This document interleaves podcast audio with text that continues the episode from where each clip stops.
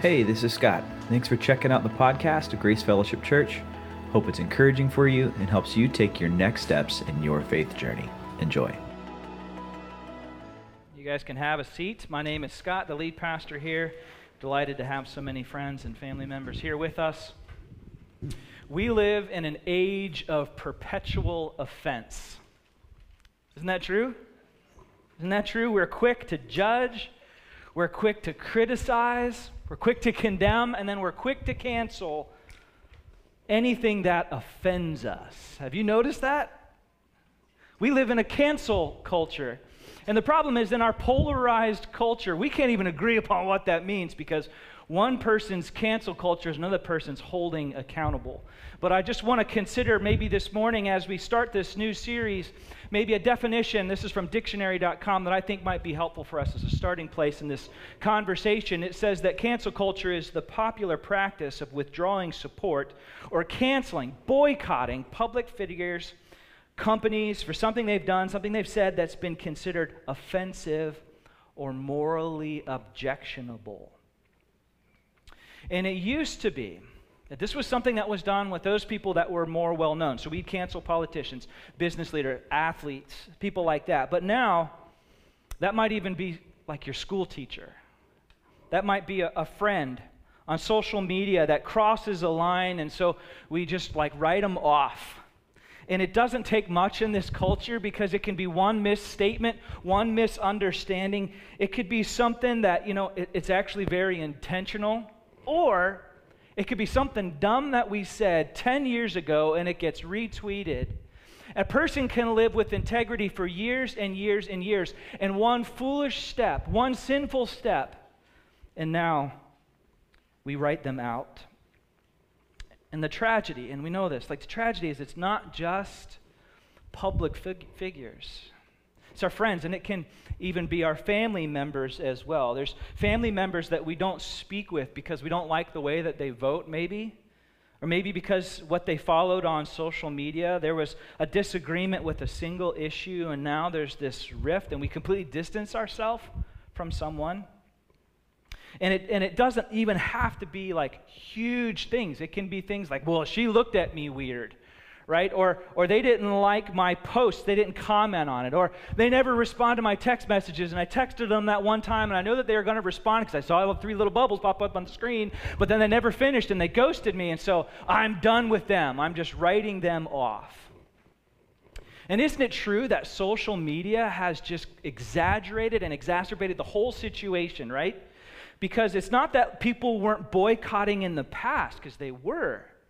It's that we have the almost instant access to declare before we discern. We have the ability to judge someone and let everybody know like that. And we can put it on social media, we can post it to Instagram, we can send that article, we can send out that text. And anyone can tell you anything, and you make this immediate judgment and you post this link faster than the time that it takes to learn the nuances of the situation. Sometimes the truth of the matter. And the challenge in our culture is that we value self realization and self expression more than we value self control. The way I put it in my notes is this is that our access to power and influence and judgment is faster than our access to knowledge, wisdom, and ultimately relationship. We have this platform where we can dis- like we can voice our disapproval, our disdain of someone or something that they did or something that they said long before we ever access knowledge and wisdom and long before we can ever step into relationship. I have a pastor friend of mine. He's coached me, he's spoken to my life. He told me something that I'll never forget. He said, Wisdom and understanding go hand in hand. So if you want to have wisdom in your life, seek understanding in the situation, and wisdom will go with it. The problem with cancel culture is that we make statements that impact somebody else long before we've ever applied knowledge and the wisdom that comes with it and long before we've ever had caution with our words. And listen, we know this, especially when we voice our disdain about someone, it almost always hurts the other person. And then if it comes out that maybe we weren't understanding the facts correctly, it ends up hurting us as well. Now, it would be really easy to think, well, this is something that other people do out there, like this is like not a church issue. But like newsflash, guys, like the church has been at the leading edge of cancel culture. When I was growing up in the 80s and 90s, like we were really good at this. There were church organizations that would publish manuals about all the companies that should be boycotted. So, like Disney would do a thing and we would cancel Disney, and then J.K. Rowling would come out with a book about some wizards, and so we'd cancel her. We even tried to cancel the Beatles. The church has been at the front end of this entire thing, quick to cancel those who are morally out of line. See, guilt, what guilt does, guilt says what you've done is out of alignment, but cancel culture says who you are is wrong. Cancel culture is dangerous because it leaves no room for redemption, leaves no room for someone to change, it leaves no room for grace, leaves no room for someone to grow. And one small misstep and you're treated as someone who's unworthy of love, unworthy acceptance. You said something that ticked me off or my tribe off, and so here's what I'm going to do. Those were hurtful to me. I want you to feel the same level of hurt that I experienced, so I'm going to tighten the screws on you. I'm going to cast you aside out of relationship, and I'm not just going to cancel what you said, but who you are. What you've said, what you've stood for has created a debt, and I'm going to hold it against you, and I'm never going to release you for that. And as a result, you know what that does? It doesn't leave anyone the opportunity to repent or change, and there's no room for redemption. So the question is this look, as, as a church, as people who would say, I want my life to honor God how do we relate to this topic of cancel culture? Because we can't control them, but we can control us. How do we deal with it when there's sinfulness outside of the church? How do we deal with it when there's sinfulness in our relationships? How do I handle it when there's sinfulness in me? How do we get along with each other? Is cancel culture the best and only option? Is that what God would have from us? In the coming weeks, as we start this series on cancel culture, we're going to step into some of those more intricate, detailed aspects of this. When someone wrongs you, what do you do with that? The people that are outside of the church that are maybe screaming out or thinking, hey, this is a, a, a way to act and we might not agree with it, how do we interact with that? But this weekend, what I want to do is I want to make sure that we are starting from the right starting point as a church. Now, one of the things I enjoy doing with my family every once in a while is I enjoy going backpacking with them. And so whenever we go backpacking, I go to the backpacking store and I buy one of these maps, these waterproof maps, because on this map, what it does is it shows me the, the trail and it shows me like where water sources are. It shows me where I can camp. It shows me the topography, how far the distance is, all of that. But this is worthless without one critical piece of information. And that is where, where are we starting from? Where am I at on this map, and where do we start from, and what's the direction that we should actually be heading? And as a church in this conversation, there's a fundamental truth that if you don't hear me say anything else this weekend, it's this one thing that we want to unpack. It's that when, when God thinks about us, when God thinks about our sins, his desire was never to cancel people, his desire was only ever to cancel sin. He didn't want to bring about people's ruin, he wanted to bring about their redemption. That's our starting place as a church. When we think about how we interact with people that have wronged us seriously, maybe just annoyed us temporarily or superficially, and how we interact with other people in relationship, that God did not come to cancel people, He came to cancel sin. You know, there's, there's one person, there's lots of people, really, when you think about the Gospels and you think about the Bible, maybe you have a view of what the stories are about, that they're all these people that had their act together, that they were the most holy of individuals, these stories about them. But if you actually peel back the layers in Scripture, you'll find out that these are some of the most flawed people that you'll ever find. In truth, saints rely on the grace of God more than anybody else. And there was one person, the Apostle Paul, who it meant so much to him because when he thought back on his life as he's writing us some letters and he's looking back on who he used to be, he realized that he was a person who was active in trying to cancel other people that were on the other side of an aisle of a situation that he was involved in. He was, he was very aggressive about that. And then he can look at his own life and see these things where places where he has failed, where people had every expectation and right to cancel him. And yet he experienced this foundational truth that allowed him to navigate some of these temptations that we'd have when someone fails us to, to cancel it. It allowed him to navigate that with grace because he experienced God cancel not who he was, but God cancel his sin. So this weekend, I want to just look at that. And Paul actually speaks some words to us, church, about how we could interact with this topic and this content here. So uh, if you uh, have an orange Bible underneath you, we're going to start in Galatians. It's page 795 in the orange Bible, 795. In Galatians, and what Galatians does is Paul tells the story. He just quickly tells the story about kind of his cancel background. Galatians chapter 1, verse 13, this is what he says.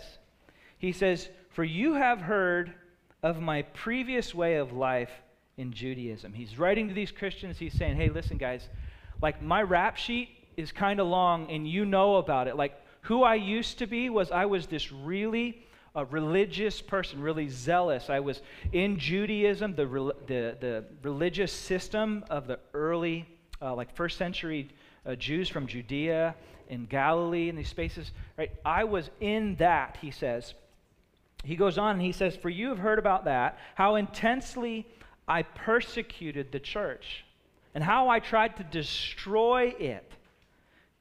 He thinks back on his training. He says, I was advancing in this Judaism, in this religious system, beyond many of my own age among my own people and I was extremely zealous for the traditions of my fathers.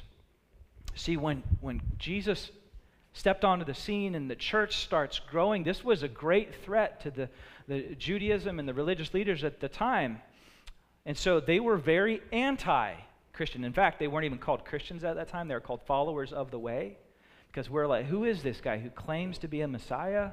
And so they wanted to snuff that out. And Paul, as this young, I just picture him probably young 20s, like ready to make his mark on the world. He went out and he went out to arrest Christians. He would go into towns, he would find them, he'd break up their meetings, he would take their property, he would split up families, he would throw them in jail. And one of the earliest Christian leaders that we read about in some of these historical accounts was a guy named Stephen. And Stephen was arrested because, not because he was doing anything wrong. I mean, he was being kind to the poor, all the things Jesus asked him to do. He was standing up for the marginalized, but he was proclaiming who Jesus was in these communities.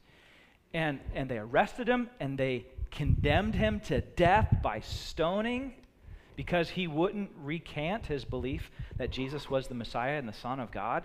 And so Stephen is being hauled out, out of the city, out to the outskirts of the city and the crowds are coming with him and they're they're angry and they're ready to kill him by stoning. And this isn't like mm, stoning right? This, this is this is like picking up rocks and bashing him to pieces.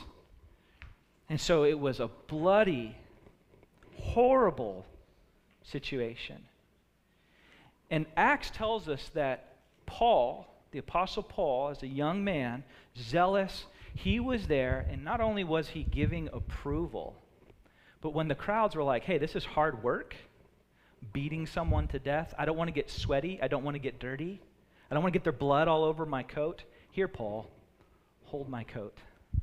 And Paul was sitting there, and he's giving approval for all of this. Could you imagine? Could you imagine the early church hearing about this guy, Paul, and he wants to come near? Like, he sets an, makes an appointment with you. He was arresting Christians. He was responsible for that kind of atrocity. And there would have been tremendous suspicion. Paul, Paul said this Hey, you guys have heard about that background. You know that part of me. I understand why you would have every reason to cancel me, but this is what he says in the next verse, in verse 15. He says, When God, who set me apart from my mother's womb and called me by his grace. Now, that's a stained glass word, that's a churchy word, but what, here's what it means it means it was God's goodness, not anything that Paul did.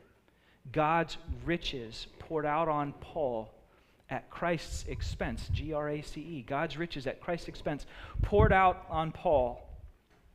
He says that his grace was poured out, and he was pleased to reveal his son in me. Now, this is fascinating. Reveal it in me, not just to me, but in me. See, something inside Paul had to change that took this venomous, zealous, out of control persecutor of Christians, something had to get in there and do a work in him to change what was happening on the inside. This, this, this lasting change had to happen. He says, so that I might preach him among the Gentiles. Now, how did that happen? How did God do something in his heart? Well, the book of Acts tells us that as he was going from one town to another to arrest more Christians, he's like on the back of his donkey or something, I don't know. And all of a sudden, this bright light blinds him. And in the darkness and in the chaos, he's freaking out and he hears this voice from heaven Saul, Saul, that was kind of his given name. Why are you persecuting me? And he's just saying, Who, who are you, Lord? And the voice, again, he can't even see. The voice that he hears says, I am Jesus, the one that you're persecuting. And then Jesus speaks to him and says, Hey, listen, Paul, you've been doing your own thing. Now you're going to do my thing. And you, Paul, are going to go and you're going to preach to the Gentiles. it's like record scratch. I just heard Paul like arguing with Jesus for a little bit, like, no, hold on, Jesus. Like, I'm really Jewish. Like, I'm really Jewish. I'm like the most Jewish. Like, we don't hang out. That's just the way it was back then. They just don't hang out with people that weren't Jewish. You don't understand, Jesus, they're on the other side of the aisle do you know how they vote? Do you know that they actually maybe help the Romans and the Romans are bad to us? Do you know that like they're, they're godless pig eaters? Like, why would I want to be around them? And, and Jesus goes, Yeah. Saul, you were vile. And, and, and you were out of line. And you were on the other side of the aisle of me. And I've given you forgiveness. And I've called you. I've given you grace. I could have canceled you but I didn't. Paul, they're ungodly, but so were you. You were my enemy. And here's what I'm doing I'm going to cancel your debt. Your debt is paid. In the same way that I looked at what you did and canceled that and brought you close, I want you to now be my representative to go and tell other people. And that was Paul's message as he as he encountered Jesus, and it's really fascinating when you look at the accounts because he's like he had a pretty bad reputation. Could you imagine him showing up at your church? Like that would be could you it'd be like ISIS, like all of a sudden showing up outside the door. Like there would be some major suspicion. And in fact, uh, the book of Galatians tells us that it was he waited three years before he ever went and spoke with the apostles in Jerusalem. And then he went out into the desert for another 14 years. It was 17 years before he ever had an audience with the church. Evidently, there's trust that he had to establish. But that was his message as Paul went on from there. His message was listen, we're not going to think about people now in our world from a worldly point of view.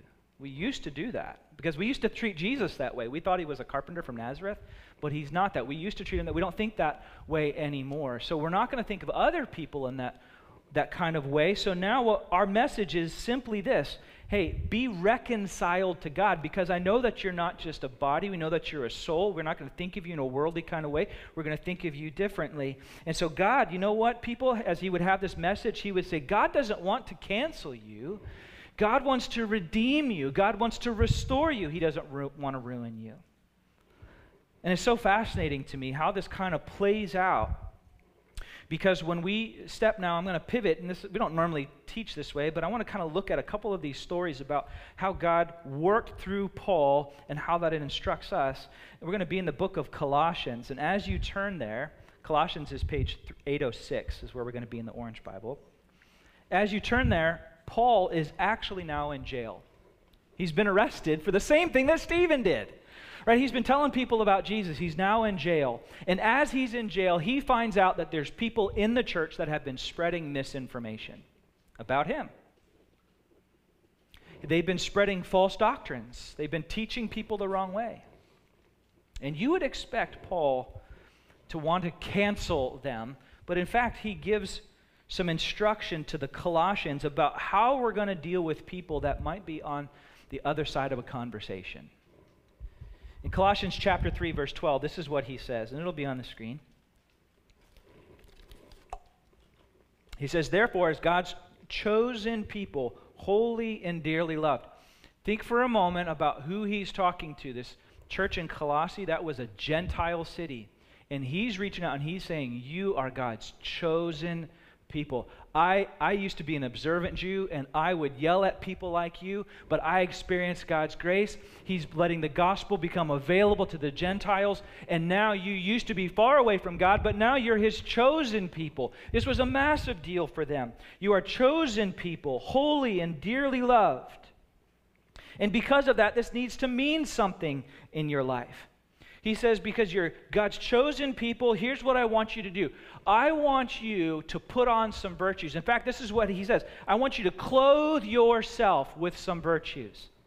And you're going to feel like waking up in the morning, and your natural state might not be to operate this way, but I want you to put this on just like you would get up, and just like you would put on a shirt in the morning. So do I want you to put on these attitudes when it comes to someone that's on the other side of the aisle. And this is what he says I want you to clothe yourself, put on this shirt of compassion. Compassion. Compassion is fundamentally a feeling. It's saying, I know what it's like to be condemned. I know what it's like to be alone. I know what it's like to look back at my life and to have regrets and to wish I would have done it a little bit differently. You feel it. You feel what it's like to be in their shoes. And instead of condemning them, you have compassion for them. You look back on your life and you say, How many times did I do something stupid and I deserved something and I never got what I deserved when I should have been this? I look back at my life and I see, I know what it feels like to be ostracized when I did that bad thing. And I have compassion for it. Like me, here, now I look back in my who I was in my 20s and who I was in my 30s, and now I'm in my 40s, and I look back at the person that I was and the kinds of things that would get me all wound up, that would get me all amped up and angry at somebody. And now I look back and I think, you know, I've done that exact same thing. I, I have some life experiences now that let me operate with some compassion because you know what? I have scars and I have wounds and I've screwed up just like that. And I needed grace then for who I was. And so I'm a little slower now to get wound up. And I still get wound up a little too easily, but I'm quite a bit slower than when I was 20 or 30. He says to put on compassion, he says to put on kindness. It's fascinating. This idea of kindness is actually to see someone at their point of need and want to give them relief. Someone who is kind is fundamentally helpful. When you, when you see someone on the other side of, an, of the aisle of the conversation, do you want to see how hard you can make it for them and their life? Or do you try to say, how, how can I help them? How can I bring them relief? And it's funny that, like, this attribute is something that we often think, well, that wouldn't that be nice? Wouldn't it be nice if we all were together? It would be nice if we could just be kind to each other. Paul says, no, guys, this is absolutely essential. That you're kind even to those that might be an enemy. If kindness is how you have your attitude towards others, he says to put on humility, and humility is an attitude towards yourself. I'm not going to think of myself more highly than I ought. So that means I'm going to have a sober view of who I am in this conversation. You know what a sober view means? It means I'm not going to say, well, I don't care, I don't matter, I'm a worm, I'm like self abasing. That's not a sober view. But it's also not a sober view to say, well, I'm the most important and have your pride kind of reek all over the place. But to have a sober view is to have an accurate self view. I'm going to have humility in this situation. I, I just might not have a corner on truth. Right? That's a humble person approaches an aisled situation, an aisled conversation with humility that way. He says to put on gentleness. You know, being uh, an ogre, being someone who's harsh, being rude has no place for a Christ follower. Are you a harsh, are you a rude person when you have arguments with someone? How do they experience you? Would they say that you're a gentle individual? And would you be willing to step into disagreements and willfully put on the shirt of gentleness as you engage in conversation? Listen, you know what, you know what an ogre does? Because that can be my flesh. My flesh is to be an ogre. Like, oh, you, you, you went in the wrong direction. You didn't do it the way that I want. I'm going to growl. I'm going to puff up. I'm going to let you know how much whatever I think I have. Like, that's my heart and my soul. Uh, that, that, that's my flesh that comes out. That's, that's an ogre. But you know what the psalmist says? The psalmist says a gentle answer turns away wrath. A gentle answer actually draws in for conversation. A gentle answer is actually the more Christ like answer. He says, put on compassion, kindness, humility, gentleness. And he says, put on patience. Put on patience. Gentleness casts aside rudeness. Here's what patience does it refuses to resent someone.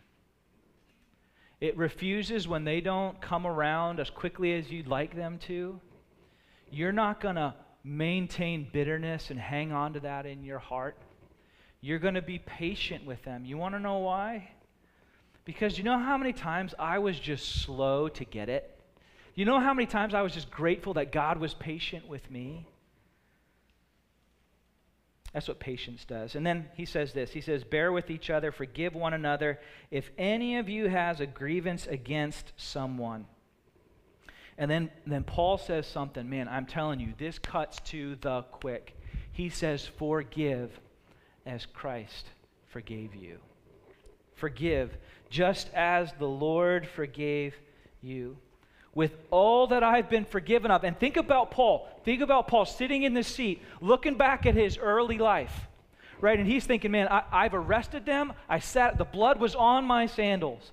That is a part of me that I'm ashamed of. I wish it wasn't there. I wish nobody even knew about it. I, if I could go back, I would undo that. With all that God has forgiven me of, how can I do anything but forgive other people? After all, Paul would say, listen, it was God's kindness to me that brought me to repentance. And if I'm across the aisle from someone, and if indeed they're actually wrong about it, ultimately, I don't just want to be right. I want them I want them to come to a place where there's actual repentance involved. And it was God's kindness that brought me to that. Could you imagine what Paul just painted for us? Put on compassion, humility, gentleness, patience with one another. Bear with one another when these things pop up in your midst. Could you imagine what our community would look like? Can you imagine how the church would be experienced when they saw people who were patient with others? What a difference that would make. You know, sometimes I, I, I wonder in my own heart, and I've experienced this too, where where we have a temptation to want to look at what someone else is supporting, what they're doing, and we disagree with it, and we think we are powerless to do anything about it. And so the only thing I can do is voice disapproval, cancel them, hop onto that cancel culture train. And I'm just imploring you, as, as your pastor and someone who loves you in Christ, Don't give in to that. Don't drink that Kool Aid because it will kill you. It will destroy you on the inside. And here's the truth when we look at what they do and we think we have no other power to combat that, the truth is we have something so much more powerful than cancellation. We have redemption, we have forgiveness. That has to be our starting place. That God came to cancel sin, He didn't come to cancel people. Listen, this week, some of us are upset because we've been thinking a lot about cancellation and debt and loans and what all of that means. And most of us have come to this realization that, that when something is canceled, it doesn't fail to have a cost, that someone has to pay that debt off. It doesn't just disappear, it costs someone else to carry that load of debt. And here's the thing that's true for my sin too. It's not like God just goes, Well, your sin doesn't matter. It's done. It's not what he said. He said, Your sin mattered so much that it had to be paid for. And the only thing that could, could, that could consume the debt without consuming the person was Jesus Christ, because your debt would consume you. So he's paid that on your behalf so that it can be canceled, so that it can be done away with. And all of the weight of of my every lustful thought, of every racist thought or word or ugly word that I've spoken, that's been transferred when I believe in Christ, has been transferred on to Him. And He's paid that penalty by agonizing on the cross. It's actually been paid for, it, it's been canceled, it's, been, it's gone. Now, not everyone's going to accept that. And some of you might think, I don't want anything to do with that. Listen, when Christ came on the cross, he didn't say, I'm going to find the few righteous and I'm going to destroy everyone else. He said, I'm going to pay for the sins of the world of those who would believe in me. The vilest people, the most reprehensible, the outcasts, the unfaithful, the blasphemers, these were the people that Jesus so loved that he gave up his life. Think about this. As he was dying on the cross, the Gospels tell us that he wasn't alone, that there was two people next to him. And one was a thief. And that thief turned to Jesus and he believed in him. And he didn't have any opportunities to go from that place and to get his life put back together, to make it right with the people that he had wronged. He didn't have any opportunity to get baptized or go to church or serve the poor, none of that. And yet Jesus said, Today you will be with me in paradise. God came for the vilest of people. And the truth of the matter is this that Jesus came to cancel sin. He didn't come to cancel people. In fact, that role of canceling, that, that belongs to the enemy. That's Satan's work. That's not Jesus' work. Satan is our accuser, and Jesus is our, is our defense lawyer. The Bible says this that when we, when we step out in faith and we cross that line and we say, I'm going to become a follower of Jesus, that we don't become perfect, but we become changed. And we can be the most jacked up person. We can be just like that thief on the cross. And when we come with humility and brokenness, and we say, I'm going to take that exchange with Christ, and our, our debt is canceled, the heavenly realms declare that we are new creations in Christ. The old is gone, the new has come. The moment we're at the cross, we're not defined by what we've done, we've defined by whose we've become. And we're children of the King, the gospel teaches us. That when we believe in faith in Christ, we're adopted into his family. So listen to this. I want to show you this in 1 John 2, this description of this at work. This is what John tells us. He says, My dear children, I write this to you so that you won't sin. But if anyone does sin, we have an advocate. And that's this idea that Jesus is our defense lawyer with the Father, Jesus Christ, the righteous one. He is the atoning sacrifice. That's the stained glass word. That means the payment is done. There's a full payment for our sins, not only for ours, but for the sins of the whole world. And this passage is telling us that when we stand before God in the court of law and everything that's happened in our lives, and listen, like I know in my own heart, there are things I don't want you all to know about. And I know there's things in your life you would be terrified if we found out about was in your past. When all of those things are out in the open and you're standing exposed and raw and vulnerable before God, This is what this passage is telling us. It's telling us that, that Jesus is our judge, he's our jury, and he's our defense lawyer.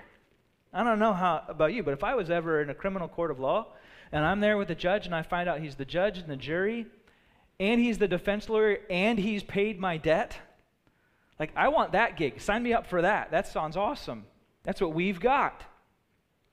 And if we're going to represent Jesus well, we need to take his role and not Satan's. Because in Revelation, it tells us that Satan goes around and he's accusing the brethren, the brothers and sisters of sin. If you want to look at that in the book of Job, it starts out and it says that he's going around the world and he's looking for someone to accuse. And he looks at Job, and God has this conversation with Satan, and Satan says the only reason he's following you is because you've done so many good things in his life. And he goes, if you just make his life not so great, then he's not going to follow you anymore. That's what Satan does. He's an accuser. He's an accuser, but Christ is our advocate. And if we're going to be followers of Jesus, if we're going to carry out his agenda, that's got to be what we're about too. Not canceling people, but canceling sin. And that speaks to our job here. This is kind of our second takeaway here. Not only does God not cancel people, he cancels sin, but he calls us to be recruiters and not prosecutors. He calls us to be recruiters and not prosecutors and judges. 2 Corinthians 5 tells us that we're sent out as ambassadors. One simple message, the message that Paul had be reconciled to God.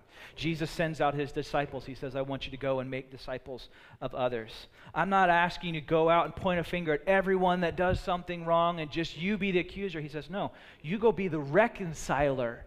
Teach them about me, baptize them in my name, teach them to obey everything I've asked you to do.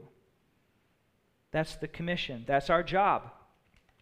That's our job. And by the way, that's exactly what Paul went on to do. And every time he was in a situation where now he's being arrested and he's being persecuted. In fact, in one situation, he had been jailed. He's in jail. There's this earthquake. The gates open up. All the prisoners start to flee.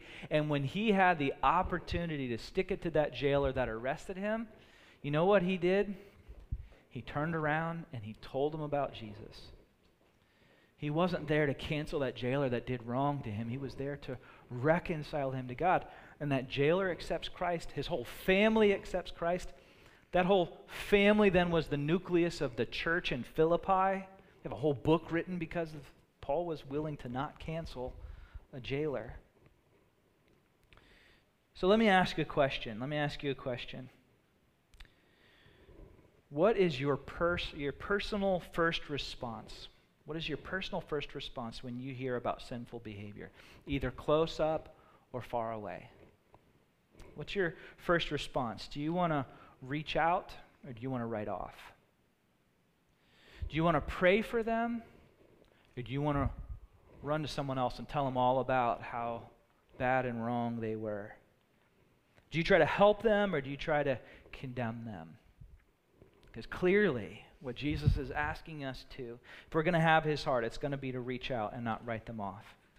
It's going to pray for them. It's going to be to pray for them and not to talk about them. And I'm going to do whatever I can as far as it's in my power to reach them and help them. And just as an aside, if anyone feels like maybe they want to be in that place of constantly being looking for when someone's out of, out of line, if you think it's your job, as one of my mentors said, to be a hyperactive spiritual watchdog and pit bull for Jesus, like if that's what you think you're called to, number one, remember whose work you're doing. Because the enemy accuses and Jesus defends. And every time we make the accusation, we're doing the devil's work and we're not doing God's work. And then here's another one that scares the daylights out of me. Remember what you're asking God to do for you. Paul said, Forgive others as God forgave you. Jesus says it this way. He says in Matthew 7, Don't judge, or you too will be judged. Now, listen, he's not saying don't make judgments. All throughout Scripture, we're called to have discernment, and that can't be done unless you're looking at what's happening and asking, is this in alignment with what God's revealed to us? It's not about making judgments, it's about not standing in the seat of condemnation as if you are the judge, jury, and executioner for that individual.